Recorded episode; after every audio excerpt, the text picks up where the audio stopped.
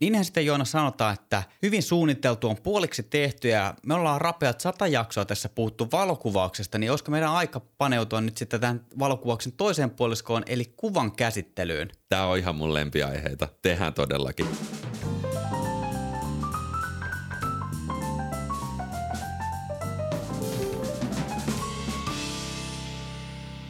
Tosiaan tänään pureudutaan kuvan käsittelyyn ja vaihteeksi ollaan päästy Kantsun lemmenluolasta pois ja ollaan päädytty tänne Saunalahteen taloyhtiön roskiskatokseen, koska täällä on kaikkein paras akustiikka.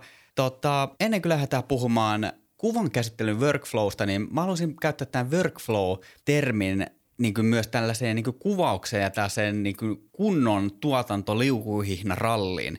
Mä olin tässä hiljattain kuvaamassa, no Halloween teemaiset perhebileet, yrityksen järjestämät tällaiset, että minne omat yrityksen työntekijät sai tuoda lapsia ja siellä oli lapsille kaikenlaista aktiviteettia sitten toteutettu. Ja yksi tällaisista aktiviteeteista oli tällainen fotobuutti, missä sai sitten äh, käydä kuvauttamassa perheensä, voi ottaa kaverikuvia, vanhemmat lapset, näin päin pois.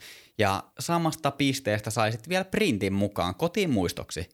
Täytyy sanoa, että tämä on ehkä hektisin parituntinen, mitä mä oon valokuvaajan uralla tehnyt – kun mä kuvasin, editoin ja tulostin kaikki. Ja kaikki, tapahtui tavallaan niin kuin kaiken aikaa reaaliajassa. Tämä oli sellainen yhden miehen show, että tässä ei ollut mitään tuotantotiimiä. No, su, sulla on kokemusta, että sä oot tehnyt sitten dronella ja stillikameralla ja kaiken näköistä niin multitaskingia y- yhteen aikaan, mutta tota, käytännössä tämä beefi oli sellainen, että oli karkeasti 50 perhettä kautta kaverusta kautta sukulaista, ketä sinne nyt olikaan yrityksen taholta kutsuttu. Ja Mä kuvasin tetreydyssä tilassa, eli suoraan piuhalla koneelle. Tämä on ihan tuttu juttu sulle. Öö, kuvat tulee siis piuhan kautta suoraan Lightroomiin ja tässä tetreydyssä tilassa voi määrittää myös automaattisesti kuvalle presetin. Mä tein sellaisen aika raffi, vähän sellainen filmiluukki, kun oli Halloween, niin aika kontrastikas ja vähän sellainen spooky meininki tässä kuvausseinällä. Siinä kuvaustausta mä käytin siis salamaa, kahta salamaa tarkemmin ottaen valaisin sen vähän taustan, että, että se oli tehty sellainen, että se oli vähän niin kuin, mä kutsuin sitä hämähäkkiluolaksi, että lapset pääsivät, että totta kai kun oltiin pukeuduttu merirosvoiksi ja Spider-Maneiksi ja muuksi vastaavaksi, niin totta kai sellainen hämähäkkiluolan seinä oli jännittävä paikka olla Halloween teemassa kuvattavana. Tosissaan kuvat piuhan kautta suoraan koneelle, suoraan Lightroom presetti siihen päälle ja tulostaminen Lightroomista. Tota, sä voit kuvitella tuon, kun sulla on 50 pikkulasta, ketkä sokerihummalassa juoksee pitkin toimistoa ja tulee kuvattavaksi ja tulee kyselee, että onko tämä mun kuva jo valmis, onko tämä jo tulostanut, saanko mä tämän kuvan, saanko mä toisen kuvan, voinko mä tulla uudestaan kuvattavaksi, niin tavallaan sellainen sit niin kuin vanhemmat siihen päälle, että onko meidän kuvat tullut. Ja sitten kun ne lapset juoksesivat niin kuin, tavallaan salamoitteen ympärillä ja siinä samassa kun mä koitan kuvata ja tulostaa, niin se on aika hektinen kokonaisuus kaiken kaikkiaan, mutta tota, yhden miehen voimin voi tehdä tällaisen. Tosissaan tuo setup oli aika karski ja se meno, se oli melko hektistä, mutta se kun sä oot kuvannut 50 perhettä kahdessa tunnissa, No voit miettiä, että jos sä lähdet kuvaamaan jonkun mallin kanssa, oli se sitten niin yksityinen henkilö tai joku perhe, niin kyllä sä otat sen vähintään puoli tuntia, mieluiten tunti viiva kaksi tuntia, että sä saat hiottua sitä, mutta se on niin kuin kuva, tulosta, odota, rinse repeat, liukuhiinalla se niin stressitasot on valokuvauksessa ollut harvemmin tolla tasolla, mutta se jälkipyykki. Sä oot kuvannut 50 henkilöä, se stressitaso on 50-kertainen. Sitten se vanhempien palaute 50-kertainen. Tavallaan se, että et, et kun, kun sä saattaa sen perhekuvan, niin se on sillä, ooo, se ko- kommentti on niin tota luokkaa, että, että vitsi, nämä on niin ihania nämä kuvat. Niin tiedätkö, kun se tulee niin sen niin seuraavana päivänä ja sitä seuraavana päivänä, kun mä oon toimittanut ne kuvat, totta kai siinä kuvaustilanteessa, koska ne printit saa mukaan, niin tavallaan se, että sun sydän sulaa myös 50-kertaisesti, niin on tavallaan, jos kun mä mietin tota perhekuvausta, että, että voisiko tässä olla mulle uusi biifi, niin mä otin sen nyt niin kuin moninkertaisena. Mä tein 50 keikkaa kahdessa tunnissa. Tämä oli mun mielestä hyvä tarina. Uh, siis, vai oliko, jatkuiko se vielä? Joo, jat, jat, kommentoi vaan. Mua silti mietityttää, että miten sä siinä hetkessä sen presetin valitsit? Aa, no, no niin, mä unohdin totta kai sanoa sen. niin, niin paljon asioita tota, tuollaisen lyhyen tarinatuokioon, mutta ennen kuin nämä lapset tuli tänne paikalle, niin totta kai niin testasin niin nämä valotussetapit, että ne oli kunnossa ja sitten otettiin muut, muutamat testikuvat mun työkaverin kanssa, joka oli siellä myös paikalla ja sit sen perusteella mä rakensin tämän presetin ja totta kai se niin kuin tulosta, tulostaminen myös piti testata, että se toimii. Tulostimen ajurit ja tässä niin tulostus workflow mä testasin totta kai ennakkoon himassa, että sitä mä en ruvennut siinä paikan päällä enää leipomaan, mutta joo, te- testikuvien perusteella rakennettiin se itse Lightroom-presetti. Siis ihan super hieno analogia vaan tuli mieleen, kun on tehty tämmöisiä megatehtaita, muun muassa Teslan gigafaktorit ja vastaavat, että kyllä siihen tuotantolinjan rakentamiseen laitetaan sitä aikaa, että sitä hiotaan ja säkin hioit on sun tuotantolinjan kotota lähtee ja työkavereiden kanssa, että Ihan hyvin silloin olisi mennyt vaikka 5000 perhettä. Ehkä olisi pitänyt ottaa yhdet yöunet siinä välissä tai ainakin vetää jotain kovempia aineita. Joo, sanotaan, että jos tuon, tuon olisi vielä sata kertaistanut tuon niin kuin kuvattavien tyyppien määrän, niin siinä olisi ollut hermoromahdus lähellä. Että ei nyt yhdeltä istumalta, mutta periaatteessa niin kuin, miksei monistettava kokonaisuus. Joo. Tota, tänään tosiaan käydään läpi meidän erityisesti editointiworkflowta ja tuossa sun osuudessa nyt suurin niin kuin, biifi oli se, että, että sä olit saanut sen sun editointiprosessin tavallaan automatisoitua. Eli, eli silloin kun se kuva tuli, niin siihen lätkästiin valmiiksi se presetti päälle ja sä pystyit luottamaan siihen, että se toimii.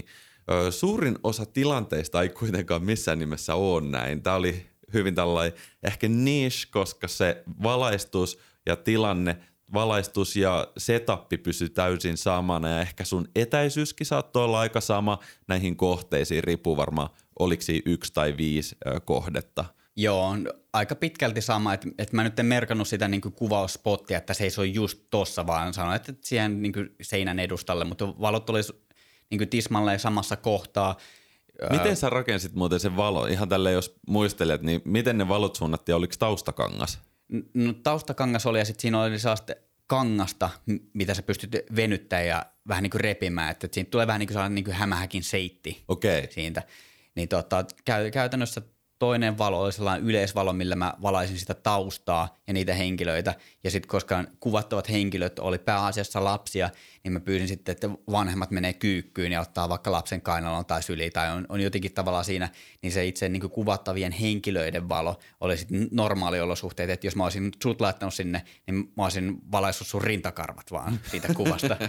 no, ehkä sitä voidaan kokeilla joskus, kun ne on ruvennut rehottaa talven kunniaksi. Joo, mutta käytännössä siis toi on niinku ihan ääriesimerkki, koska kuten sanoit, niin ne valot oli tismalleen identtiset kuvien välille. Toki mulla oli zoomilinssi käytössä, että riippuen kuinka monta henkilöä siinä oli, niin ei tarvinnut niin paljon jalkazoomia käyttää, että sai pikkusen pelattua sille polttovälille sitä niinku kuvan rajaamista, mutta valot ja kuvattavat henkilöt oli su- suunnilleen samassa kohtaa, niin toi sama presetti toimi myös niin valaistuksen osalta, joka lähtökohtaisesti, jos puhutaan Lightroomin preseteistä tai minkä tahansa kuvan käsittelysoftan preseteistä, niin niihin harvemmin laitetaan niitä valotuksen korjauksia, että yleensä se keskittyy sitten enemmän sinne värimaailmaan ne presetit. No niin, ja mun mielestä tästä saadaan aika hyvä aasinsilta siihen editointi-workflowhun. Mä otin tämmöisen hyvin käytännönläheisen tavan esittää mun oma editointi-workflow.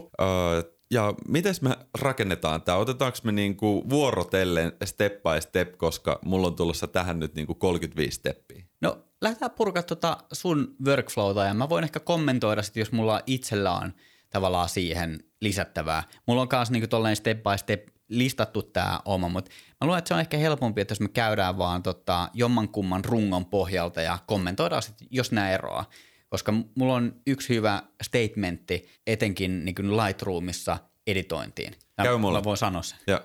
Ai mitä? mä voin sanoa sen, mikä se statementti ah, no niin, sano nyt. no niin.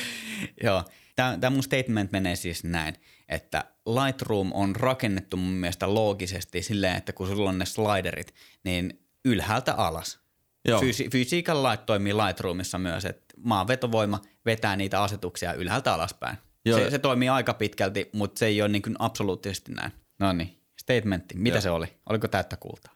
Statementti oli täyttä kultaa ja tämä ratkaisu sopii mulle. Mun editti workflown nimi on Editti. Se johtuu siitä, että sillä mennään lujaa ja tarkasti. Sitä kannattaa käyttää ehdottomasti silloin, kun kaikki muu tämmöinen vapaa-aika rupeaa olemaan kortilla. Mun mielestä tässä on vuosien kehityksen ja tutkimustyön panos ja mä suosittelen jokaiselle valokuvaajalle, että harkitsee kertaalleen avaavansa Lightroomin ja tekevänsä näin, nämä jutut niinku perässä. Step one. Step one eli import. Tässä vaiheessa, kun on kortilla mielikuvituksellisesti tuhat kuvaa, niin mulla on nykyään tapana importata koko kortti ihan pelkästään siitä syystä, että mä pystyn jättämään koneen hetkeksi rauhaan ja esimerkiksi käyn keittämässä kahvit. Siis viimeiseksi, kun oli tämmöinen roadtrippi ja tuli tosiaan 800 gigaa materiaalia, niin siinä aina kestää pikku hetki ja kyllä se – läppärin muisti alkaa olla aika täynnä, mutta tosiaan mä tuon aina koko kortin. Tähän on myös tällainen backup-syy, että jos nyt tuo vaan osan siitä kortilta sinne Lightroomiin, niin siinä saattaa siinä import-vaiheessa jo käyttää semmoista efektiivistä ruutuaikaa puolesta tunnista vaikka tuntiin. Ja t- sanotaan, että sulla on nyt oikeasti läppäri avattu, niin mä oon vähän tolleen samalla tavalla kuin sä sanoit, että Lightroomissa mennään niin kuin, ö, ylhäältä alaspäin, eli vähän niin kuin prioriteettijärjestyksessä niitä asioita, niin mä ajattelen työtä samalla tavalla. No työn prioriteetti numero ykkönen ei nyt suoranaisesti ole siinä import-vaiheessa alkaa käyttää aikaa kuvien valintaan, vaan että tuodaan koko setti, jos, jos vaan muisti kestää. Joo, mä teen käytännössä samalla tavalla, mutta se on ehkä niin kuin – kuvaus settikohtaisesti, että, että jos mä oon ollut kuvauskeikalla, jos mä oon käynyt kuvat tähtiin, niin sitten mä tuon siltä päivämäärältä ne kuvat. En, en toki niin kuin aina kortti kerrallaan. Toki, jos mä oon kuvannut korttillisen, sitten mä tuon koko korttillisen, mutta käytännössä kuvauskeikkakohtaisesti ja teen sille oman kansion. Yes. Sitten mennään seuraavaan kohtaan. Nyt ne kaikki kuvat on tuotu ja mulla on kolme erilaista tapaa merkkailla kuvia. Lightroomissa on ihan törkeen hyviä tämmöisiä shortcutteja eli näppäimiä, joilla pystyy tekemään kuvilleen semmoisia merkintöjä. Sieltä löytyy X, P ja muun muassa kaikki numerot. Nämä on semmoiset, mitä mä käytän eniten. P tarkoittaa pikkiä, silloin siihen tulee valkoinen lippu. X tarkoittaa hylkäystä, silloin siihen tulee musta lippu. Ja numerot on tähtiä. Näitä voi käyttää myös niin kuin ristikkään. Tullaan siihen vähän myöhemmin.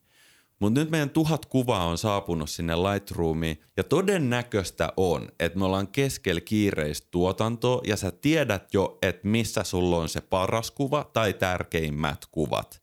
Mä suosittelen, että ruvetaan heti työstämään tärkeimpiä kuvia, ellei tarkoituksena ole fiilistellä ja käydä kaikki kuvat läpi ja klikkailla niiden tota, kohdalla yksitellen esimerkiksi tähtiä tai, tai lippuja tai hylkäyksiä. Hmm mä kommentoin tuohon sen verran väliin, että noiden tähtien lisäksi on myös värikoodit, joita mä käytän ennemmin kuin tähtiä. Että jos mä tiedän, että, että missä ne mun kuvat on, niin ensimmäisessä tilassa mä annan punaisen värin sille kuvalle tai kuville, joka on numero kuusi. Sitten voi mennä niin kuin seiskasta ysiin on nämä värikoodit. Mä en muista, missä järjestyksessä olisiko ollut punainen – keltainen, vihreä, sininen tyyliin. Just mut, näin. Mutta kä- käytännössä sit, kun mulla on ne punaiset kuvat valittu, mä teen niille jonkun editin, niin jos on jotain sellaisia kuvia, mitä mä haluan jatkojalostaa, sitten mä siirrän ne keltaisen ja näin päin pois. Mutta se, se, se, on niin oma henkilökohtainen preferenssi, että tykkääkö käyttää tähtiä vai värejä. Joo. Molemmat toimii yhtä lailla. Tämä on, tää on just näin ja tota, jokaisen kannattaa ottaa haltuun se attribuutte tota, valikko. Se löytyy siitä kirjastokohdalta silloin, kun on katsomassa kaikkia kuvia, niin siinä on ylälaidassa attribute ja siellä näkee kaikki erilaiset tavat järjestellä ja jäsentää sitä olemassa olevaa kuvavarantoa. Sieltä löytyy liput, tähdet, värit. Ja tota, sitten sieltä löytyy muun muassa myös semmonen, että jos sä oot tehnyt edittiä, jollekin kuvalle tai et ole tehnyt edittiä kuvalle, sä voit ottaa vaan vaikka kaikki kuvat, joille on jo tehty jotain edittiä. Tai ottaa kaikki kuvat, mihin ei ole vielä koskettu yhtään. Sä voit ottaa ne tavallaan omaksi. Mutta näin se on. Jokaiselle sopii oman tyylinen merkintätapa. Okei, mitä sitten tehdään, kun meillä on kuvat merkattu? Okei, jes. Ensimmäisenä meidän kehityspaneelissa tulee vastaan väriprofiili ja muun muassa valkotasapaino sekä tinttaus. Käytätkö itse väriprofiilivalintoja? Mä oon mennyt aika pitkälti tuolla, mikä on toi Adobe Standard, mikä tulee automaattisesti, kun kuvat importataan Lightroomiin. Jos joku on joskus miettinyt, että kun sä tuot kuvan koneelle ja avaat sen Lightroomissa, niin se näkyy aluksi jonkun näköisenä ja sitten se muuttuu vähän, kontrastit ja vähän värit muuttuu. Usein se niin, saattaa tummentua. Joo, niin se johtuu juurikin tästä ja Tämä on sellainen paikka, jos haluaa, niin kuin, jos käyttää kamerassa jotain tiettyä niin kuin color-moodia, että on vaikka neutral tai flat. flat tai mitä ikinä niitä nyt onkaan, niin tuolta kun menee browse ja valitsee, niin sieltä pitäisi löytyä ne kameran omat valikot, mutta tuo on todella marginaalinen asia tai osa niin kuin tässä editoinnissa, niin mä en yleensä koske tuohon ollenkaan. Joo, sama. Mä sanoin, että skip – ja seuraava kohta tulee, on se valkotasapaino. Mä sanon useimmiten sillekin, että skip, koska mä pidän mun kamerassa stillikuvauksessa valkotasapainoa automaattisella ja 99 prosenttia kuvista on oikeasti ihan hyvällä valkotasapainolla. Et joskus pitää säätää, mutta sellaista se elämä on. Sanotaan, että jos erilaisia valoja miksaa esimerkiksi, on niin kuin sisä- ja ulkovalo samassa kuvassa. Ehdottomasti, ja jos on LED-valoja, minkä alla kuvataan, niin – va- vaikka sä kuvat samassa valossa, niin ne voi pikkusen heittää, nimenomaan toi tintti siinä. Et mä oikeastaan käyn, mä teen siis samalla tavalla, ja kameroiden automatiikassa niin kuin ehkä yksi parhaita asioita on tänä päivänä nimenomaan valkotasapaino. Ei ole aina ollut ja se ei ollut aikaisemmin itsestäänselvyys, mutta tämän päivän kameroissa kaikissa automaattinen valkotasapaino toimii todella hyvin, mutta käytännössä mitä mä teen, niin mä valitsen tuon Ashotin ja auton välillä, että et jos siinä on jotain feilua, niin sitten mä katson kumpi on parempi ja sitten sen mukaan teen hieno säädön. Yes. Mun workflowhun seuraavaksi kuuluu ehdottomasti, että mä klikkaan päälle jonkun mun tekemän presetin. Itse asiassa mun on pakko myöntää, että vuosien saatossa mä oon ostanut aika paljon erilaisia presettejä. Netistä on saanut hyviä settejä. Aika monet tunnetut valokuvaajat on myös pistänyt heidän omia presettejä myyntiin. Itse en ole vielä myynyt, mutta on toki niinku jakanut oman presetin jollekin, jos on joskus sattunut kysymään. Mun itse asiassa tällä hetkellä lempparipresetit on vähän niin kuin jatkojalostettu semmoisen Forest Mankinsin preseteistä, ja tämä Forest on jossain Pohjois-Amerikassa vaikuttava ammattivalokuvaaja. Sen takia mä oon jopa säilyttänyt jotkut hänen presettien alkuperäisestä nimistään. Tota, tämä presettijuttu on siis kaiken A ja O. Sillä skipataan semmoinen turha piensäätö, joka tapahtuu globaalisti kuvalle. Ja nyt pitää huomioida, että suurin osa hienovaraisesta editoinnista ei tapahdu oikeasti globaalisti, vaan siellä käytetään tämmöisiä brusheja, eli paikallisia säätöjä. Paikallisia säätöjä nimenomaan, mutta sitten tämmöinen niinku yleisluukki, yleisfiilis annetaan tosiaan sillä presetillä. Ja mitä mä sisällytän tähän presettiin?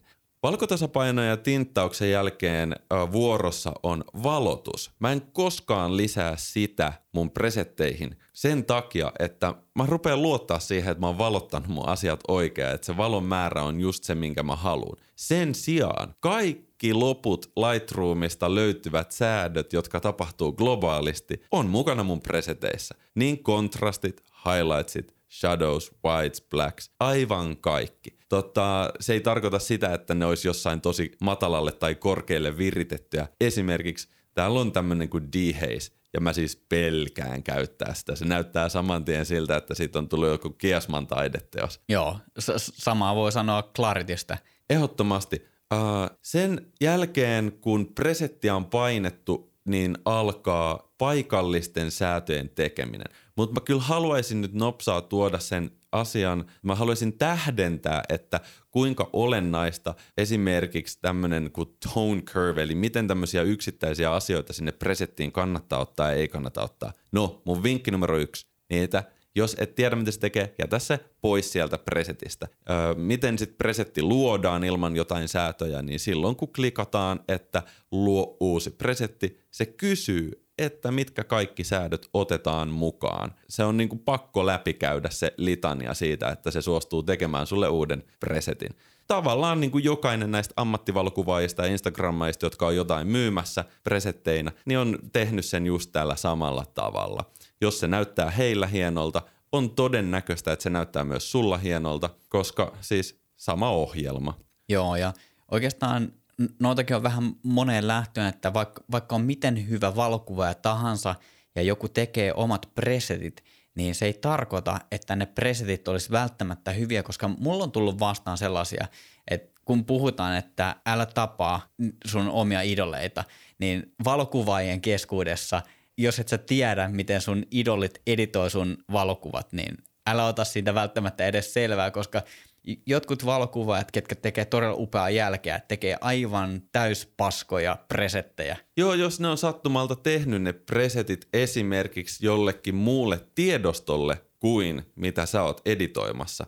Ö, tässä on hyvin herkässä se, että onko meidän Canon RAW samanlainen kuin vaikka Nikonin joku ravi tai Sonin ravi, tai jos se on käytetty fotarissa, niin se onkin tiffi, jos se onkin jo yhtäkkiä ö, muutettu jossain kohtaa PNG-tiedostoksi tai JPEG-tiedostoksi, niin kaikki ne räjähtelee eri tavalla käsiin ja se on kyllä yksi semmoinen ilotulitusshow sitten, kun laittaa ensimmäistä kertaa presettejä päälle. Juurikin se, mitä sä aiemmin sanoit, niin jos et tiedä, mitä se juttu tekee, niin älä tallenna sitä siihen presettiin mukaan. Ja monesti mitä, mitä vähemmän niitä elementtejä siinä presetissä on, niin sen yleishyödyllisempiä ne myös on. Just näin. Mitäs meillä on seuraavaksi listalla? No mä oon ottanut tähän mun referenssikuvaksi nyt melontakuvan, missä on kolme hahmoa ja vuoret ja auringonlasku. Tota, mulla on hyvin pragmaattinen meininki. Mä mietin, että mikä tämä homman nimi on. Okei, se on ulkoilma, retkeilykuva, eli missä on actionia. Tässä on tarkoitus, että kuva viestii sen actionin ja fiiliksen yhtä vahvasti. Ihminen on luonnossa, siellä on joku vuorovaikutus. Tämän pitää siis olla samaistuttava. Ja mitä samaistuttavuus nyt lähtökohtaisesti tarkoittaa, on, että se ihminen, joka sitä kuvaa tulee myöhemmin katsomaan, voi todeta, että wow, oisinpa mä tuolla, tai ihan niin kuin voisi kokea tämän hetken.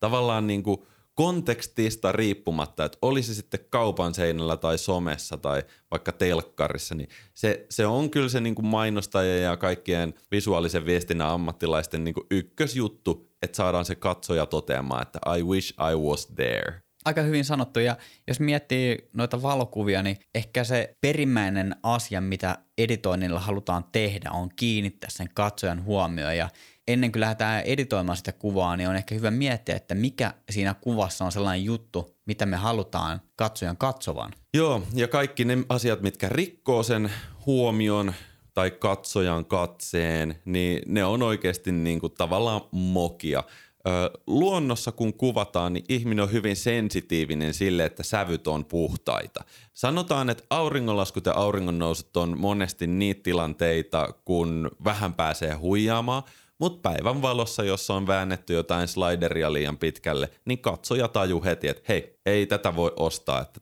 tämä ei ole uskottava. Toi ei ole niinku, ton naama ei voi näyttää vihreältä nyt auringonpaisteessa, että onko se sairas? No eh- ehkä syytä on epäillä, jos ihmisen kasvot on vihreät. No niin, eli sitten päästään siihen kysymykseen, että miten niitä ohjataan, niitä katseita siihen olennaiseen. Tässä on tässä tosiaan kuvassa niin kuin monissa someen laitettavissa kuvissa, tämä siis pätee oikeasti, mä yritin yleispätevää tämmöistä esimerkkiä. Eli tässäkin on niin kuin kohteet suunnilleen keskellä kuvaa. Ja mun ykkösjuttu, ykkös niin kuin työkalu on nämä maskit, eli paikalliset korjaukset. Ja tällaisilla lähdetään sitten esimerkiksi Lightroomissa nostamaan näiden kajakkien ja melojen valoisuutta, koska me halutaan lisää huomiota heihin. Jos me otettaisiin tämmöinen niinku taiteellisempi tulokulma tähän, niin ehkä niin nämä voisi vääntää tosi kovalle kontrastille, että siitä tulisikin auringonlasku silhuetti, jolloin kaikki kohteet, jotka on kameran edessä, olisikin vaan semmoinen mustia länttejä. Mutta siitä tulee vähemmän ja vähemmän tavallaan samaistuttavampi, kun viedään pois siitä se henkilö ja ihmiset ei voi enää tietää, niin kuin, että onko se mies, nainen, onko se vanha, nuori, onko sillä hyvä olla, paha olla, hymyileekö se, onko se niin kuin ryhti hyvä vai huono. Et mitä enemmän tämmöisiä asioita kadotetaan, sitä enemmän se samaistuttavuus itse asiassa katoaa siinä samalla. Hyvin sanottu ja tuohon jatkojalostukseksi vielä niin kuin itse tuohon niin kuin editointiin. Tuossa tota, Lightroomissa tänä päivänä on pystytään valitsemaan siis tuolta niin paikallisilla valinnoilla henkilöitä tai taivasta, niin toi toimii verrattain hyvin toi select subject. Ai että se on hyvä. Joo, ja kun me halutaan korostaa jotain henkilöä tai asiaa, niin noita näkee aika paljon kuvia, missä on aika karskisti vaan maalattu asioita, niin joko niin, että maalataan se kohde, mihin me halutaan keskittää se meidän katse, niin niin kuin laajasti yli siltä alueelta, mutta silleen kuitenkin, että se maalattu alue on äärimmäisen pehmeä. Tai sitten käytetään nimenomaan tätä select subject-työkalua, jolla saadaan niin kuin tarkkaa rajattua se. Ja se toimii, kuten sanoin, verrattain hyvin. Että sekin kannattaa niin katsoa, että mitä se työkalu valitsee, ja sitäkin päästään kuitenkin hienosäätämään vielä tuossa itse työkalussa. Joo, mun mielestä tämmöinen perus aloittelijan moka on, että kun koitetaan korostaa henkilöä maalaamalla maski sen päälle ja se tehdään tuommoisella kynällä tai brushilla eli tussilla, niin sitten siellä on liian pehmeät reunat, jotka tuleekin siitä niinku iholta yli, jolloin sen ympärille rupeaa muodostuu halo, jos sen valotusta nostaa vastaavasti sen ympärille taustaan rupeaa muodostua semmoinen tummentuma, jos sitä valotusta ruvettiin laskemaan. Ja tämä automaattinen select subject eli valitse kohde, se tekee niin tarkan rajan, että se varmasti se halo-efekti on niin kuin, no se on käytännössä poissa. Että sitten sen heikkous on tosiaan se, että se saattoi jonkun niin kuin hiustupsun tai ehkä lippiksen tai jonkun, tiedätkö, no tuskin se tota kajakkia tosta valitsee. Jep, ei osannut valita. Joo, juuri näin. Ja se kannattaa muistaa, kun tehdään noita paikallisia säätöjä, niin älkää vetäkö sitäkään överiksi, että jos sä kuvaat auringonlaskussa jotain meloja – niin ne ei voi olla täydellisesti valaistu, jos se muu tunnelma alkaa olla sellaista laskevaa, vähän, vähän jo hiipuvaa valoa, niin ne ei voi paistaa siitä kuvasta samalla tavalla kuin se olisi niin keskipäivällä. Joo, ja tämä valotus on nyt sitten kaiken muun perusta. Mun tämmönen top tip on, että aina kun editoidaan valokuvia, tapahtuu se läppärillä tai kännykällä, niin pistäkää nyt hyvänen aika tota sen näytön kirkkaus täysille niin, että sulla on huone, missä on myös vähän ympäröivää valoa, koska loppujen lopuksi ihmiset tulee katsomaan sitä suurimmaksi osaksi myös kirkkaalta näytöltä. Et jos editoi vaikka 50 prosenttia kirkkaudella niin, että se näyttää siinä näytöllä hyvältä, niin se editoit, se, se, menee, se menee vaan väärin. Et silloin kun vastaanottajista suurin osa pitää sitä näytön kirkkautta täysillä, niin ei, eihän se nyt vaan toimi niin, että se on näyttänyt hyvältä silloin, kun se on ollut himmeämmällä. Et todennäköistä on, että vähän erityisesti varjot on sitten liian valoisia.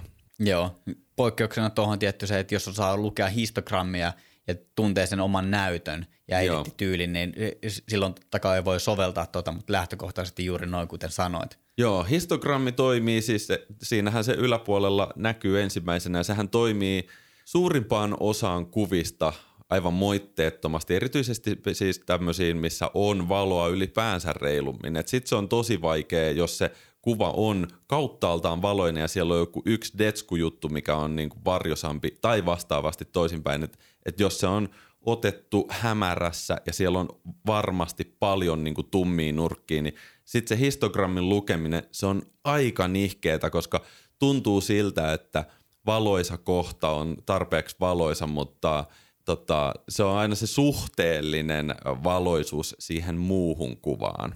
No nyt kun on saatu säädettyä ne highlightsit ja whitesit sekä shadowsit ja blacksit sillä lailla, että kuva miellyttää silmää. Mun oma tämänhetkinen trendi on, että musta saa olla mustaa. Mä en tiedä, sanoinko mä aikaisemminkin jo, mutta tuntuu siltä, että semmonen fade-kulttuuri, mikä oli Instagramissa ihan super pop jossain viisi vuotta sitten, niin mä en enää tapaa sitä oikein missään. Tällä hetkellä niin kontrasti on kingi ja mustat saa olla mustia. Se ei tarkoita sitä, että varjoisia kohtia ei olisi näkyvissä. Öö, kannattaa ihmeessä testata näitä niin päittäin, että mitä tapahtuu, kun laittaa blacksit tappia varjot miinukselle tai päinvastoin. Öö, tällä hetkellä – jotenkin tuntuu siltä, että mustien osalta trendi on nimenomaan se, että, että annetaan niiden olla mustia. Valkoisten osalta mä en ole huomannut mitään ihmeellistä trendiä. Mun mielestä ehkä näkyy enemmän sitä, että valkoisia palaa puhki, kuin sit sitä, että valkoiset olisi laskettu ja highlightsit olisi nostettu. No niin,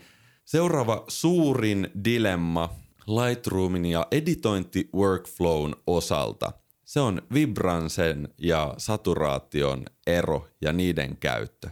Tota, mä oon suurin piirtein varma, että me, valtaosa meidän kuuntelijoista ei tiedä teknisesti, että mikä se näiden kahden ero on, joten otin valtuuden tehdä tästä tämmöisen pienen teorian. Molemmat säädöt, sekä vibranse että saturaatio, vahvistaa tai heikentää globaalisti värejä sun kuvassa. Kuitenkin ne toimii siinä mielessä eri tavalla, että saturaatio vaikuttaa yhtä paljon ihan jokaiseen sävyyn, mitä siellä kuvassa on, kun taas vibranse vaikuttaa vähemmän dominoiviin sävyihin. No, siinä se oli. Resepti on nyt julki kaikille.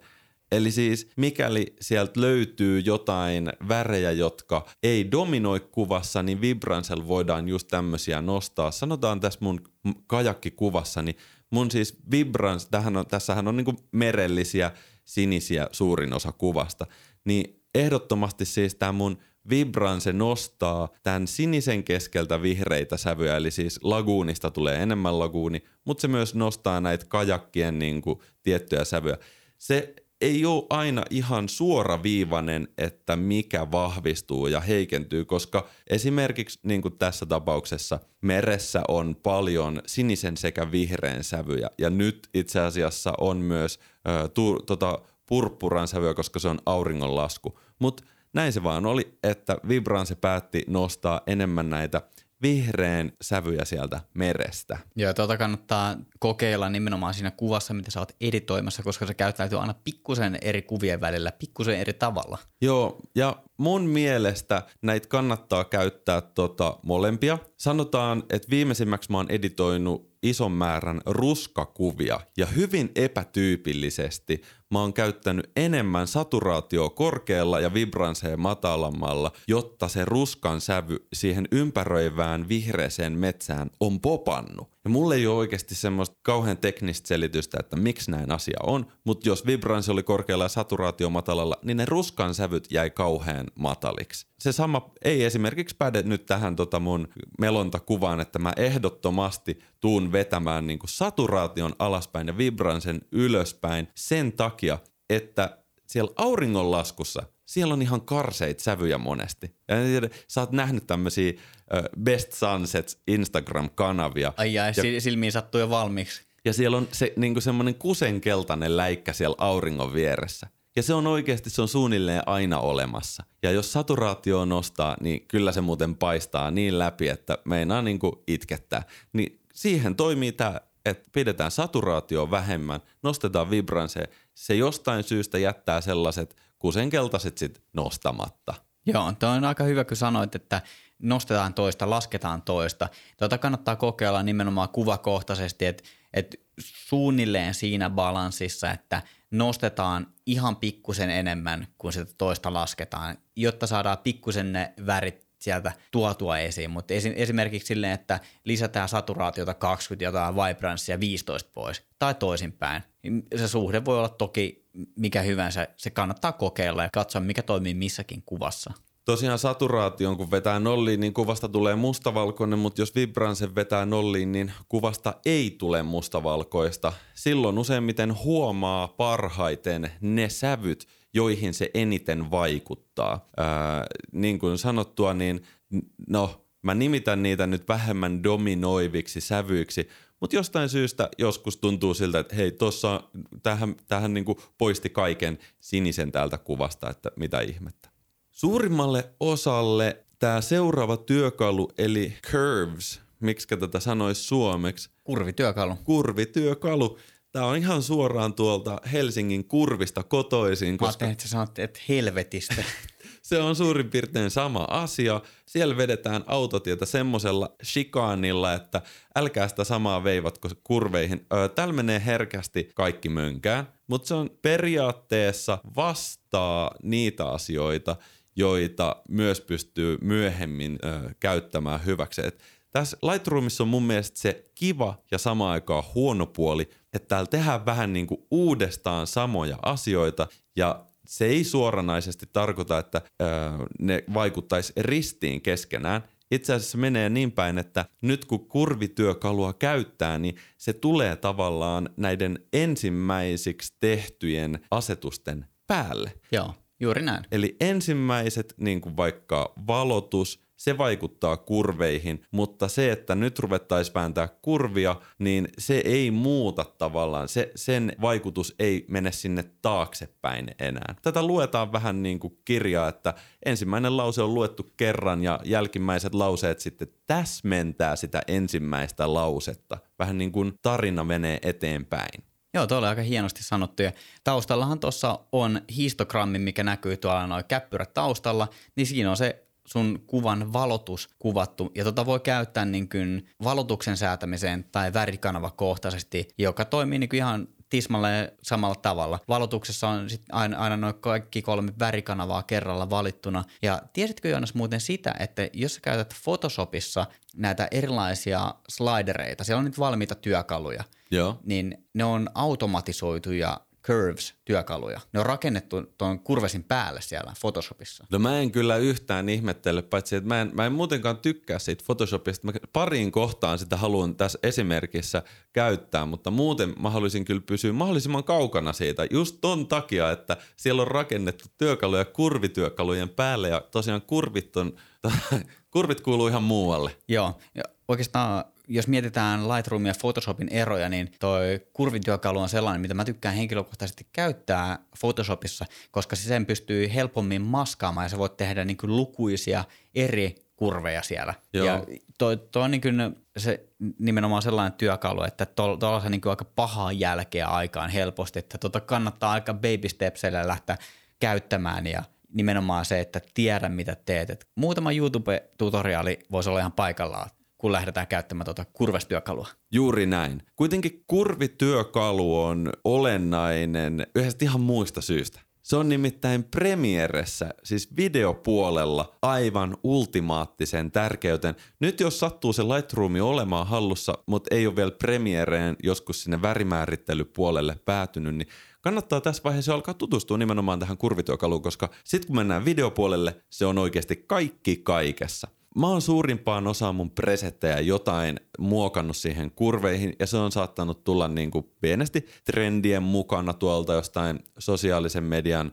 äh, trendeistä. Vähän niin kuin, että on kylmempää tai feidimpää tai siniset on tummempia ja vähemmän näkyviä, eli siis toisin sanoen vaimennettuja. Mutta mutta mun mielestä se ei ole nyt kuitenkaan tämä editti workflown niin kuin kulmakivi, vaan kulmakivi on se seuraava kivi, missä on värikohtaiset säädöt ja tämä on oikeasti jokaiselle presetin tekijälle niin kuin oikotie onneen. Siinä on niin sanotusti päävärit ja niiden väliltä löytyvät tämmöiset välivärit. välivärit ja tosi sillä lailla in, intuitiivisesti, kun klikkaa tota, tota koloria, niin aika hassua muuten, että me selitetään ohjelmaa ja me sanotaan, että tossa tota koloria, kun ihmiset kuitenkin kuuntelee sit. No niin, eli... Ehkä ihmiset voi kuunnella tätä Lightroom aukeaa sillä, aah, Joo. tota ne tarkoitti. Tämä on, Tämä on ehkä tutoriaalimpi jakso. Nyt katsotaan, että miten tämä menestyy. Joo, no niin, eli HSL-työkalu, Helsingin seudun liikenne.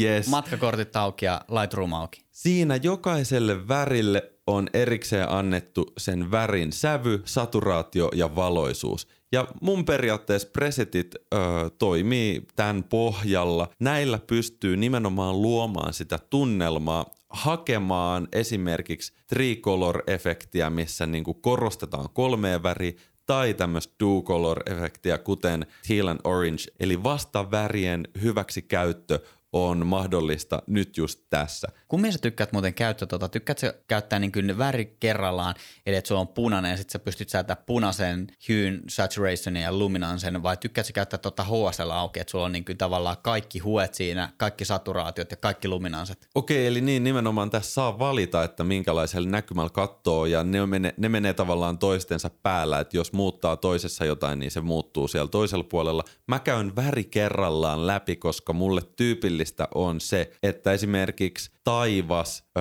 pitää sisällään sekä tumman sinistä että jotain muuta sinistä. Voi olla vähän vihreämmän sinistä tai jopa, jopa purppuramman sinistä tai sitten vaalean sinistä. Niin mä käyn siis väri kerrallaan läpi, jotta mä tiedän, etten mä vahingossa kosketa ö, jotain muuta väriä siinä säädössä. Okei, mä käytän tota sit nimenomaan just tolleen niin toisella tavalla – Tämä on itse asiassa aika mielenkiintoista tietoa. Me ollaan jonkun verran myös oltu yhdessä kuvaamassa ja editoitu yhdessä.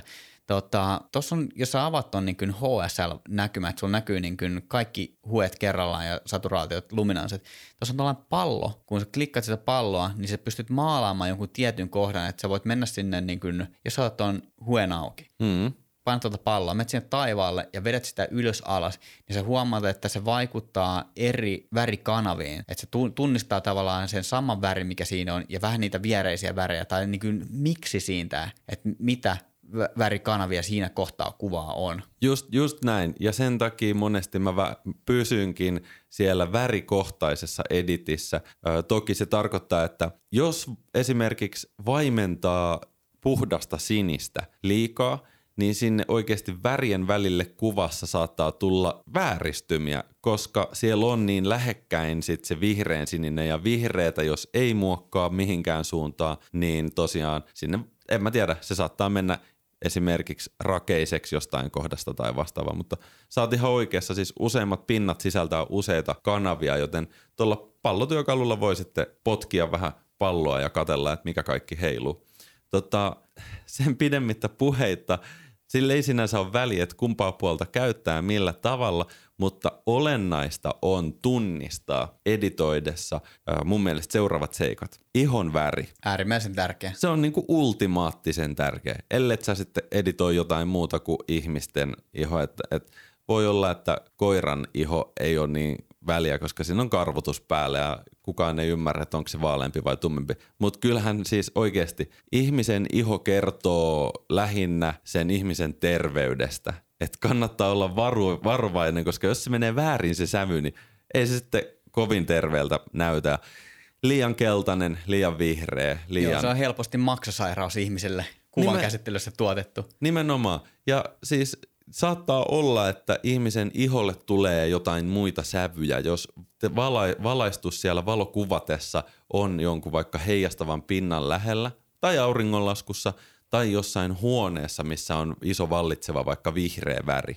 Joo, ja huomatkaa, kaikki sliderit, puhutaan näistä globaaleista säädöistä, niin mun mielestä nimenomaan tässä värimäärittelyssä on äärimmäisen tärkeää, että katsotaan sitä koko kuvaa, eikä sitä – sinistä värikanavaa, kun meidän tuodaan taivasta. Ja sitten me huomataan, että mitä hitsiä, että meidän varjot on muuttunut vaikka vihreiksi. Että jos sieltä on hävinnyt niitä sinisiä värisävyjä, niin muistakaa se, että noin vaikuttaa koko kuvaan.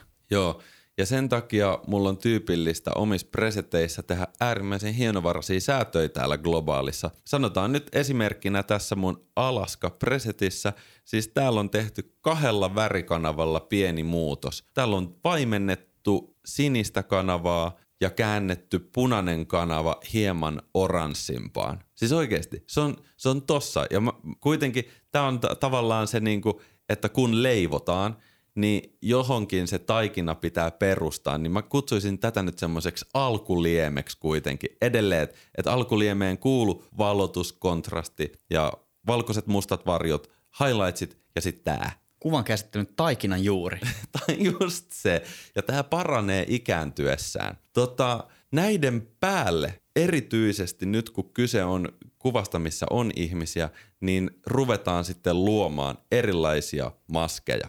Mikä näissä maskeissa nyt on olennaista ymmärtää on, että niillä on jokaisella vaikutusalue, jonka saa näkyviin ja pois näkyvistä. Mulla se on näppäimellä O. Se on tosi hyvä sellainen niin kuin lyhyt tai se on tosi helppo tapa ymmärtää, että mihin toi vaikuttaa toi just tehty maski. Oli se sitten tämmöinen lineaarinen gradientti, onko se nimi suomeksi gradientti? Kai se on. Joo, tai sitten se voi olla pyöreän muotoinen gradientti. Gradientti nimenomaan viittaa siihen, että se muutos alkaa nollasta ja jossain kohtaa se on sataprosenttisen vahva.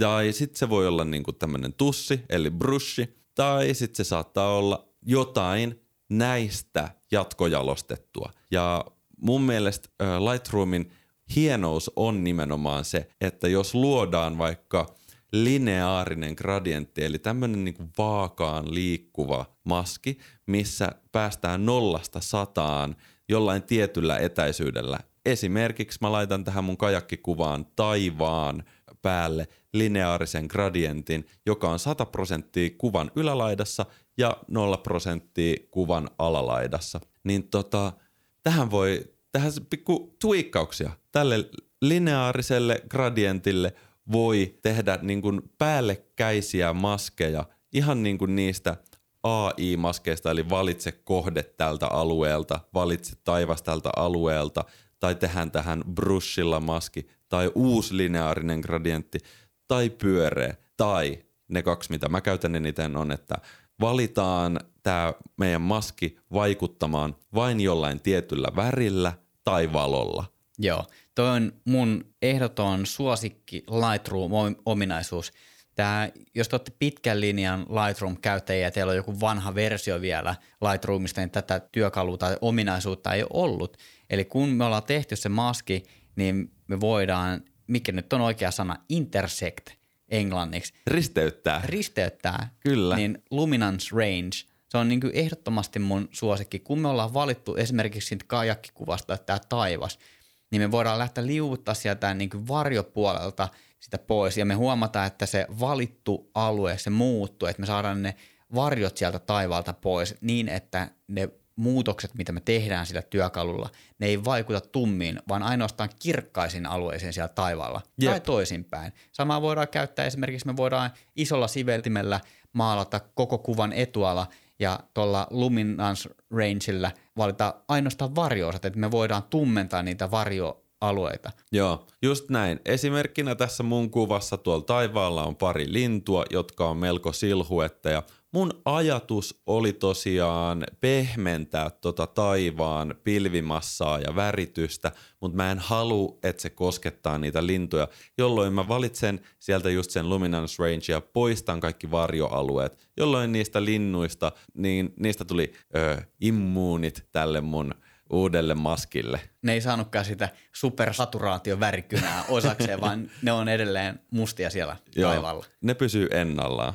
Joo, ja tuossa on myös hyvä muistaa, että tuossa on myös feather-efekti, eli tämä häivytysefekti, kun tuossa työkalussa on noin tummat, paksut raamit, niin se määrittää sen niin kuin alueen, miltä osin sitä valotusta valitaan, ja sitten siinä on vielä sellainen toinen viiru siellä taaempana, jolla pystytään määrittämään sitä häivytystä.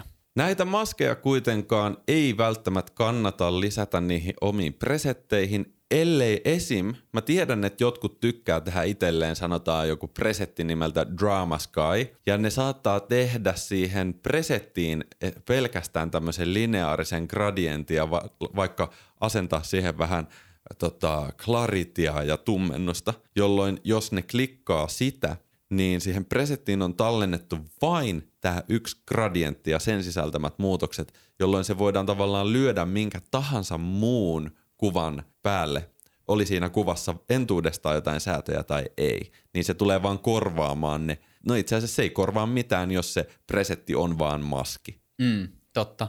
Ja tota, tuohan voi tänä päivänä tehdä vielä niin modernimmalla tavalla, koska tuolla on toi Select Sky-ominaisuus. Niin, eli totta. Toki se, mä en ole ihan varma, miten se toimii. Ainakin mobiilipuolella noin maskit pitää tavallaan uudelleen generoida tai että se hakee sen kohteen. On se sitten henkilö tai taivas. Sinänsä niin kuin niin kuin dummy-versio tuosta presetistä voi olla nimenomaan juuri tuolla linear-työkalulla. No niin, sitten tota, seuraavaksi ollaan päästy siellä kehittäjätyökaluissa kohtaan color grading, missä on kolme kappaletta tämmöisiä väriympyröitä. Ja mä sanon, että tämä on niin kuin editoimisen kultasuoni ja tähän perustuu muun muassa yhtenäisen tunnelman luominen isommassa kuvasarjassa. Tässä on tarkoituksena värittää joko varjoja tai highlightseja – Suurin osa elokuvateollisuudesta toimii niin, että väritetään varjot sinisempään ja highlightsit lämpimämpään ja siitä tulee sanonta teal and orange. Se ei ole aina niin semmoinen selkeästi läsnä oleva värimäärittely, mutta mut se on oikeasti vaikka, sitä, vaikka se olisi sotaelokuva tai muu vastaava, mikä on tosi melkein väritön, niin voi olla, että siellä on pohjalla kuitenkin varjot sinisempiä ja tota, highlightsit lämpimiä. Mä käytän itse tätä nimenomaan samalla tavalla pois lukien se, että tämmöiset keskisävyt, jotka mun mielestä lukeutuu hyvin monesti siihen, mikä ihmisen silmälle on tosi kriittistä, kuten ihonsävy. Se ei mene oikein koskaan niin kuin puhtaasti varjoihin tai sinne highlightseihin. Et se, on, se on esimerkiksi siellä niin kuin keskisävyissä. Siihen mä en halua laittaa mitään, koska eri var- valotustilanteissa, jos keskisävyt on sanotaan vaikka sinisiä tai vihreitä tai punaisia, niin sitten se vaikuttaa vahvasti jo siihen ihmisen ihoon. Myös tälleen, jos puhutaan ammattimielessä vaikka tuotekuvauksista, öö, monet vaatebrändit on hyvin tarkkoja siitä, että niiden vaatteiden sävyt pitää pysyä samana, mutta niitä kuvia katsottaessa kuitenkin se kriittisin sävy on siellä tota, keskisävyissä, eli valotuksen niin kuin keskiakselilla, siinä niin kuin pehmeän valon kohdalla.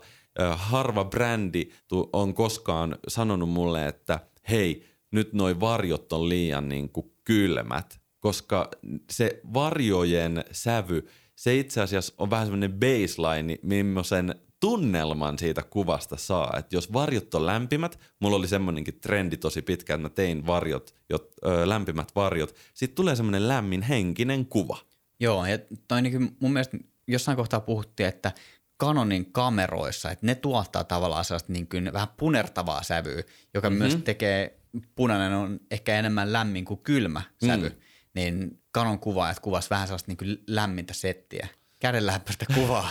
Joo, voi olla paikkaansa pitävä huhu tai sitten ei, en tiedä. Tosiaan kertauksena tehdään yhtenäistä tunnelmaa kuvasarjalle tai tämä sama juttu toimii sitten siellä videopuolella nimenomaan varjoissa ja niissä kirkkaissävyissä. Ja vinkki numero kakkonen, vastavärit toimii siis ihan sika hyvin tilanteessa kuin tilanteessa. Joo, jotain presettejä on myös, mitä mä oon käyttänyt ja tehnyt itse myös silleen, että mennään tavallaan vierekkäisillä väreillä. Esimerkiksi joku auringonlasku juttu, niin se toimii, että sulla on vähän vaikka jotain punertavaa sävyä ja jotain oranssia sävyä tai keltaista ja oranssia. Joo. Et, et ne menee vähän niin kuin käsi, käsi kädessä, että jos halutaan sellainen kokonaisvaltainen tunnelma luoda nimenomaan sillä värillä. Esimerkiksi jossain kylmässä ympäristössä voi olla joku sininen ja vähän vihertävä sävy, ei kuitenkaan niin kuin vihreät on niin kuin aika vaikeita sävyjä, ellei ole niin kuin joku sellainen niin kuin kunnon kesämeininki. Joo, sä oot ihan oikeassa, on hyvä vinkki. Tosiaan ekstra kommentti tähän vihreeseen maailmaan, siis se on yksi vaikeimmista osa-alueista editoinnissa, koska me eletään hyvin vihreässä maailmassa täällä Suomessa. Kaikki tietää, minkä värinen vihreä on. Jos vihreästä tulee liian sininen, niin me ei olla niin kuin oikeasti luonnossa, koska vähänkään liian sininen vihreä viittaa muoviin – mikä monesti taittaa, siis tiedätkö kasvit? Ota, ota niistä valokuvan, niin ne taittaa sitä paljon helpommin jostain syystä siniseen. Se johtuu siitä materiaalista, tai sitten se on maksanut tosi paljon. Mutta meille tuttu koivun vihreä, männyn vihreä, niin niiden kanssa pitää kans olla tosi varovainen. Jostain hassusta syystä tämmöiset Suomen lehtivihreän sävyt sisältää paljon keltaisen sävyjä. Säätämällä paikallisesti tai globaalisti keltaista väriä monet vihreät asiat saa ihan uuden ö, merkityksen tai, tai tämmöisen. Hmm. No, merkityksen. Mutta tuossa sä oot ihan tismalle oikeassa. Mä en ole aiemmin, mä oon ehkä tiedostanut ton, mutta mä en ole ajatellut asiaa. Mä oon vaan silleen, että no okei, nämä on sitten vähän kellertäviä nämä sävyt. Mä, nyt kun sanot sen ääneen, niin noinhan se on. Iho on hyvin tälleen homogeenisessa kansassa siellä tota, laimean, laimean, oranssin tai possunpinkin välissä. Ihoille on mun mielestä tosi mielenkiintoista yrittää rakentaa presettejä, koska pienikin ihonsävyn muutos siinä oikeassa elämässä, että onko se tavallaan tummempi, niin sitä joutuu sitten paikallisesti tai uudelleen tota, tweakkaamaan jälkikäteen. Semmoinen pääsääntö mulle on, että – ei kannata värittää ihoa enemmän saturoituneeksi kuin mikä se on. Koska se, se valhe kyllä tulee paljastumaan siinä vaiheessa, kun se ihminen tulee sitten niinku johonkin storeihin ja sitten se, on tota, se onkin ihan valan valkoinen. Että se saturaatio mun mielestä kannattaa aika hyvin jättää. Et enemmän keskittyy siihen sävyyn ja valaistukseen. Sen sijaan ihossa, ihossa saattaa olla asioita, joita sä haluat nimenomaan tuoda saturaatiolla paikallisesti. Ja huulet on eka Siis tyypillistä on, että me asutaan kylmässä ja kolkosmaassa. Nopeasti tulee mustikka, mustikkaiset huulet, kun on niin tunnin tuolla ulkona, niin nopea kikka sillä tussibrushilla värittää ne huulet, laittaa niihin vähän lämpöä ja vähän saturaatio. Voi olla, että sen niinku henkilön huulet on tässä tarinassa pelastettu. Joo, ja muutenkin kun editoidaan ihoa, niin punainen värikanava on yleensä sellainen, mitä kukaan ei halua, että, että, että otetaan nyt tosi tyylikäs kuva susta, sit sun posket ja otsa punottaa, mm. niin ehkä ennemmin nimenomaan ottaa sitä saturaatiota pois, kun lisää sitä ja kuten sanoit, niin keskittyy nimenomaan niihin sävyihin eikä siihen kirkkauteen. Lightroomissa muuten supervinkkinä, jos haluaa, että ihos tulee niin sanotusti ruskettuneemman sävynen, niin siis oikeasti tiputtaa vaan oranssin valoa alaspäin. Se on jostain syystä tällainen niin kuin ravikuvassa kanava, mikä saa ihmisen ihon heti näyttämään, äh, sanotaan, päivettyneemmältä. Apua. Tuolla saa kyllä aika pahaa jälkeen myös todella helposti aikaiseksi. No niin, eli väriteoriasta nyt voi siirtyä jo eteenpäin, koska Kyllä. meillä on monta aihetta. Tota, seuraavaksi on tiedossa tarkkuus, eli sharpening-työkalu ja sieltä samasta paletista tavallaan tähän tarkkuuteen liittyy kohina ja kohinaa on sitten kahta erilaista kohinaa vieläpä. Et on valoisuuden kohinaa ja värien keskeistä kohinaa. Nyt tarkkuuteen mä haluan tuoda ilmi sen, että monesti me katsotaan kuvia pieneltä näytöltä, joten sellaista yliampuvaa tarkentelua ei välttämättä kannata edes harkita, koska siis kuvat, jotka on 20 megapikseliä, kun ne lyödään sinne Instagramiin, niin vähän mössömpikin kuva oikeasti näyttää tarkalta. Joo, ja niin sitten sanotaan, että hyvästä saa paskaa, mutta paskasta ei saa hyvää. Eli jos sun tarkennus ei ole kohdillaan, niin et sä tolla sitä saa oikeasti pelastettua. Että sit sun pitää ottaa uusi kuva tai käyttää jotain muuta kuvaa, joka on tarkka. Ja sitten sa- sa- sama pätee oikeastaan tuohon niin kohinan poistoon. Pikkurakeisuus, jos on niin jossain vähän ääriolosuhteissa jouduttu kuvaamaan vähän karskimmalla isoarvolla, niin ei se haittaa. Mä Joo. 99 prosenttisesti mä hyppään ton kohdan yli. Joo, Mä itse asiassa on mun presetteihin laittanut, koska tunnen linssini 50 millinen 1.2, niin mä oon tosiaan laittanut sen lisätarkkuuden ihan minimeille, tosin se on olemassa siellä. Ja kohinan poistoa en ollenkaan, koska mua ei tää niinku valokohina haittaa yhtään. Mutta värikohina on tämmönen mun, miksi sitä sanotaan? Arkkivihollinen. Arkkivihollinen, eli Eli siellä luonnossa, kun siellä ottaa kuvia ja sitten niitä jotain punaisia pisteitä tai muita pisteitä tulee, niin siis, siis ne saa helposti pois värikohinnan poistolla. Se, verta, se on työkalu, joka vertaa tosiaan siellä pikselitasolla usein vierekkäisen pikselin värisävyjä, ei valosävyjä. Ja jos siellä on valokohinaa, niin se on ihan eri asia kuin värikohina, että sulla voi olla molempia samaan aikaa tai vaikka vaan toista samaa aikaa. Itse poistan värikohinan kaikista kuvista, niin ne on suunnilleen tuolla sanotaan 50 prosentin kohdilla ne sliderit. Öö, en ole koskaan saanut pahaa palautetta asiasta, voi olla, että olen väärässä. Joo, tota, käytätkö se tota, nimenomaan tuolla tota, detail-välilehdellä olevaa värikohinan poistoa? Juurikin siellä. Okei. Tota, voidaan hypätä tästä eteenpäin tuonne lens correction kohtaan. Nimittäin tota, tämä samainen työkalu löytyy myös tuolta manuaalivälilehdeltä, että jos on tällaista niin kuin kromaattista aberraatiota, joka on käytännössä, niin kuin, jos sä kuvaat jotain isolla aukolla, joku kirkas valo, niin sinne reunoille saattaa helposti tulla sellainen vihreä tai violetti, vähän niin kuin halo. Niin Joo. kun tuolta heitetään amountin yksi, niin käytännössä kaikki lähtee pois. Joo, on, siinä... on, on se vihreä tai purppura, niin mä Sa- käytän sitä tuota työkalua siihen. Joo, sä oot aivan oikeassa ja tämä pitää kaikkien ottaa haltuun, koska sen laittaa kerran presettiin päälle, niin sitten ei tarvi miettiä tulevaisuudessa. Se on tosiaan tämä aberraatio suomenkin kielillä, mutta se kutsutaan sitä – toiselta nimeltään värivirheeksi, että se ei ole suoranaista kohinaa, vaan se on suoranainen värivirhe siellä paikassa, missä on kova kontrasti, muodostuu tosi usein, ja se johtuu linssistä. Erilaisilla linsseillä tulee eri verran ja eri väristä eri kohtiin tai eri, voiko sitä sanoa jopa, sillä saattaa olla jopa suunta. Mutta sitten linsseillä on rakennettu näitä profiileita ja lens correction eli linssin korjaustyökalusta, niin laittaa sen aberraation poiston päälle ja huomattavaa eroa on aina niissä, niissä kontrastikkaissa kohdissa. Joo, tuo toimii jossain määrin hyvin toi, kun on noin oikeastaan molemmat täpät, toi Remove Chromatic Aberration ja Enable Profile Correction. Mulla on ne pääasiassa, mä täppään ne päälle. Se, mitä toi niin kyllä linssin profiilin korjaus tekee, niin se pikkusen korjaa sitä linssin vääristymää ja vinjetointia sieltä reunalta. Jos mä haluan, että mun kuvaa vinjetoidaan, niin mä en halua, että se tulee siitä linssistä, vaan mä haluan tehdä sen itse ja määrittää tavallaan sen vahvuuden siihen, joka, Okei, tulee, okei. joka Ko- tulee tuolta myöhemmästä vaiheesta vastaan vielä. Kova jätkä, kova jätkä. No niin, mun puolesta voidaan hyppää eteenpäin. Okei, Transform-työkalu.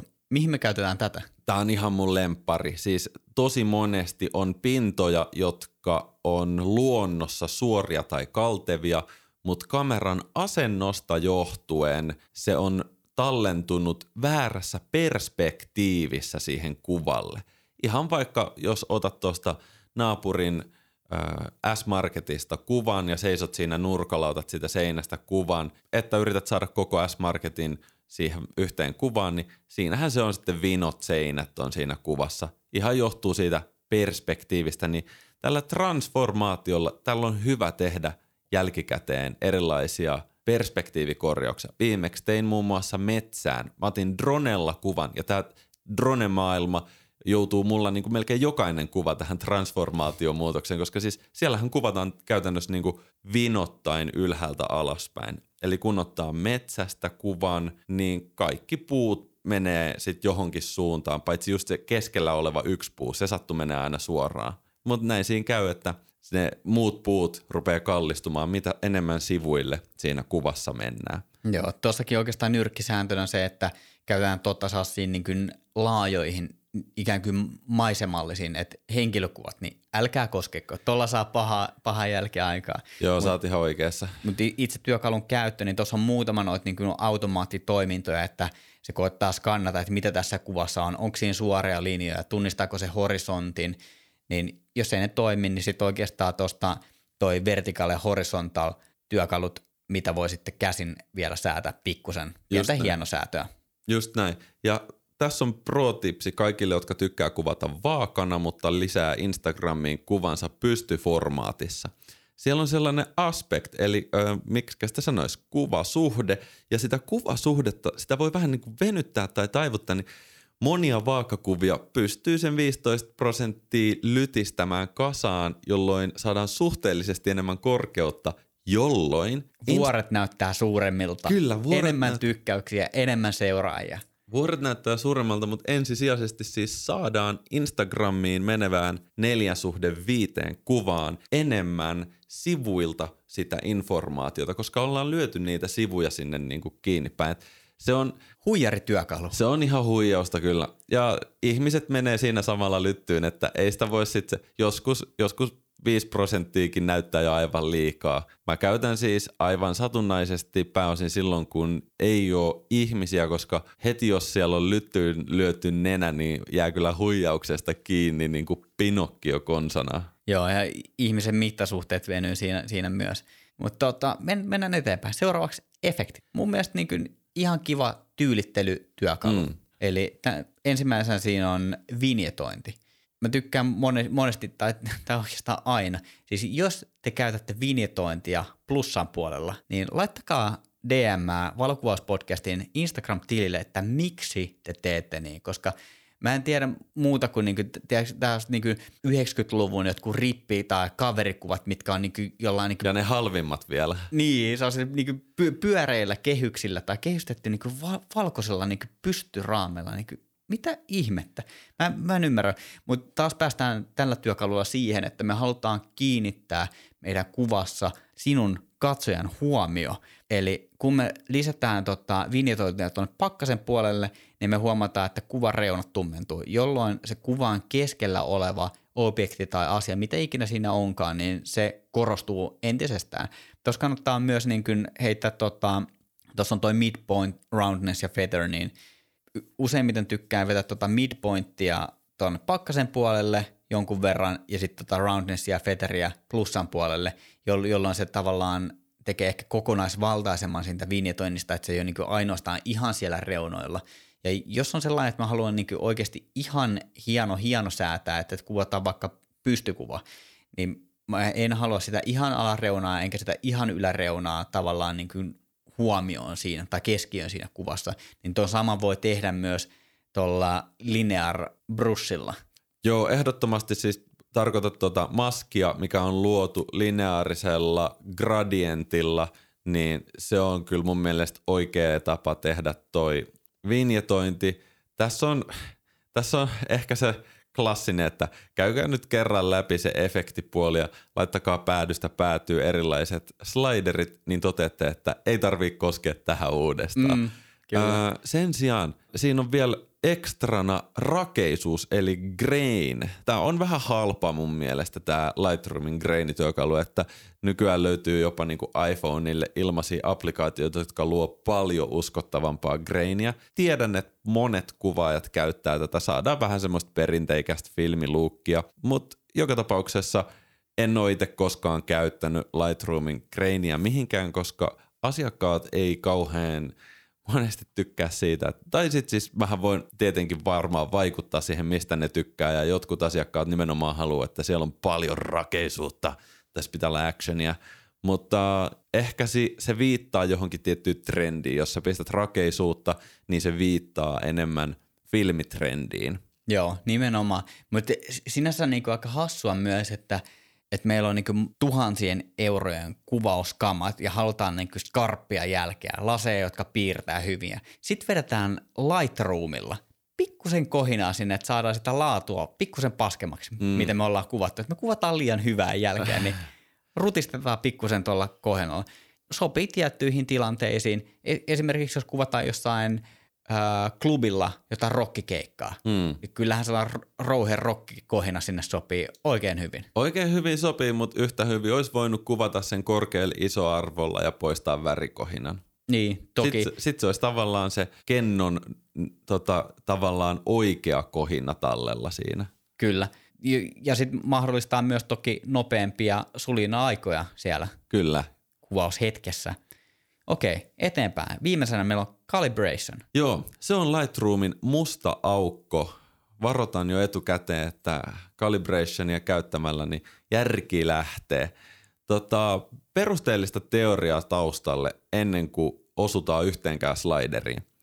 Jokaisella pikselillä kuvassa on koodattu punainen, vihreä ja sininen. Ja sitten tota, tässä calibration kohdassa, niin siellä on punainen, vihreä ja sininen, jotka on tämmöisiä slidereita, millä tavallaan koodataan kaikkien pikseleiden tota, sisältämiä näitä väriarvoja.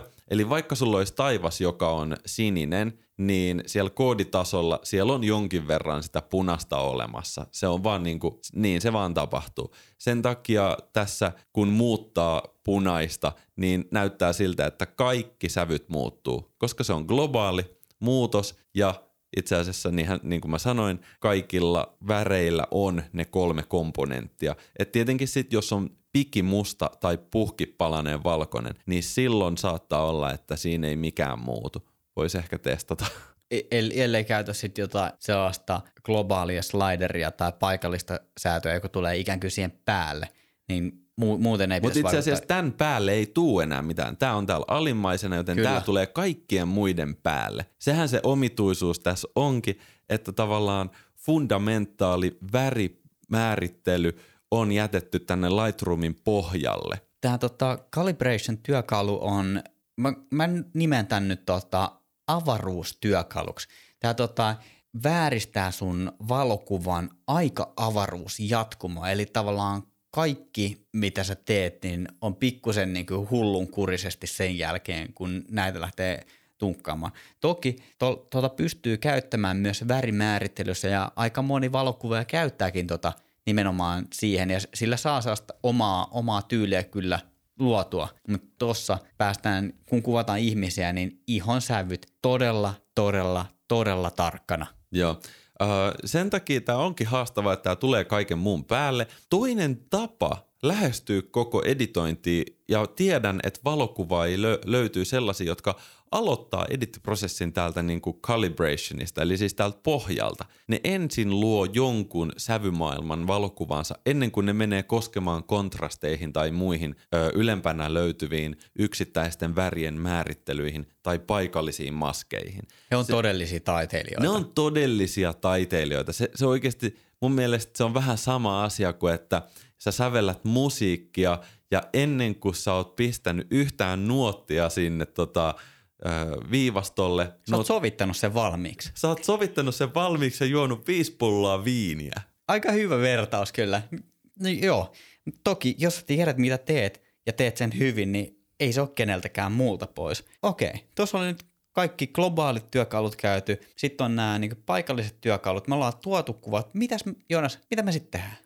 Okei, yksi semmoinen työkalu, mitä tulee käytettyä todella paljon – on Lightroomin ja Photoshopin tämmöinen niin kuin yhteistoiminto, eli Lightroomista voi jokaisen kuvan avata Photoshop-edittiin. Se on tosi fiksua, erityisesti silloin, jos kuvassa on asioita, joita ei voi muokata värimäärittelyllä. Sanotaan yksi tämmöinen tosi perinteinen tilanne. Halutaan muokata kuvattavalla henkilöllä tiimalasi vartalo. Joo, se on, niinku, se on tosi perinteinen. Mä en ehkä tee sitä, vaikka mä itse asiassa nimenomaan menen Photoshopin puolelle ja käytän Liquifyta tämmöistä venyttämistyökalua, niin mä saatan siirtää asioita hieman silleen ilman, että mä irrotan niitä kuvasta. Eli mä työntelen kuvan sisällä, öö, sanotaan vaikka, että ihminen on kalliolla, niin mä saatan työntää sitä Living on the edge. suorempaan. Jostain syystä se on perspektiivi vienyt silleen vähän vinoon, mutta mä en ole halunnut sitä perspektiiviä korjata koko kuvaan, niin mä oon sitten mennyt tänne Photoshopin puolelle ja korjannut yksittäisen niin kuin henkilön tai tavaran tälleen suhteellista perspektiiviä työntelemällä vähän sivuja sinne ja tänne. Tämä on oikeasti mun mielestä ainoa tapa, miten mä käytän Lightroomia ja Photoshopia, plus sitten se, että ruvetaan irrottelemaan asioita. Joo, toi, toi on sitten ihan oma lukunsa, mihin ei tässä jaksossa pureuduta, mutta mä jotenkin näen tuon silleen, että joku henkilö seisoo vuoreensa sen pienen kielekkeen reunalla tikkusuorassa mm. ja Joonas käy Liquify-työkalulla työntämässä sitä reunan yli, että, että oikein nojaa sinne niin kuin reunalta ulospäin ja No mä annan, mä annan semmoisen niinku perinteikkäämän. Mulla on tää kajakki-kuva tässä, missä on kolme henkilöä melomassa. Ja tää keskimmäinen henkilö röhnöttää tuossa kajakissa silleen, että se näyttää siltä, että se on luovuttanut niin mä käyn Liquifylla antamassa sen selkää vähän tuuppausta niin, että sille tuli ryhtiä tälleen suhteellisen vähän, mutta sitä tuli just sen verran, että nyt jälkikäteen niin tästä on tullut taas joku toiveikas valokuva, että retki ei ole päättynyt tonne meren keskelle. Siis se on tosi tavallista. Ryhdin korjaaminen tai asennon korjaaminen.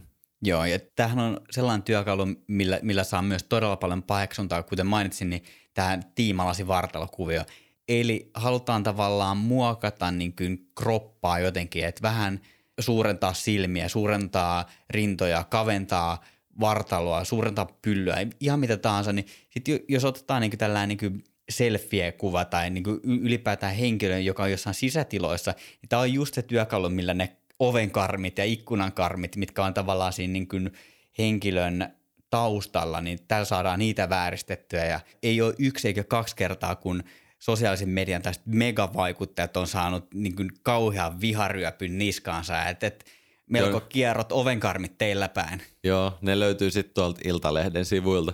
Mutta tosiaan tässä on aika hyvä workflow.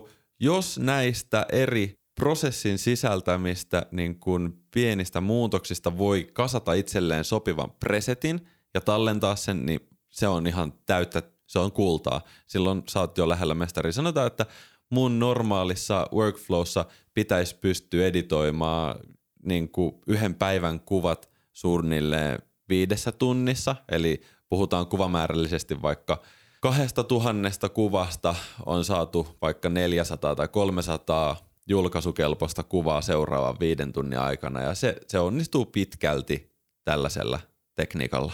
Joo, presetit äärimmäisen hyvä, ja ehkä jopa keskeisin asia kuvan käsittelyssä.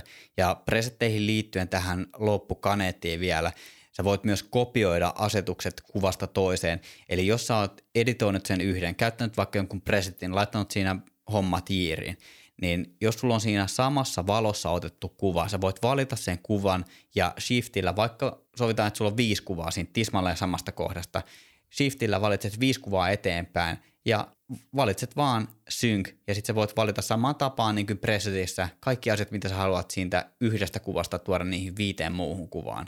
Ai Niin- vitsi nerokasta. Mä oon kato aina vaan käynyt kopioimassa asetukset ja pasteemassa ne. Mut same same. Kyllä, isoihin massoihin todella tehokas työkalu. Joo, mä muistan silloin, kun on tehnyt esimerkiksi äh, raakakuvista revontuli timelapseja. Silleen, että, että on pitänyt saada sama presetti 2000 kuvaan.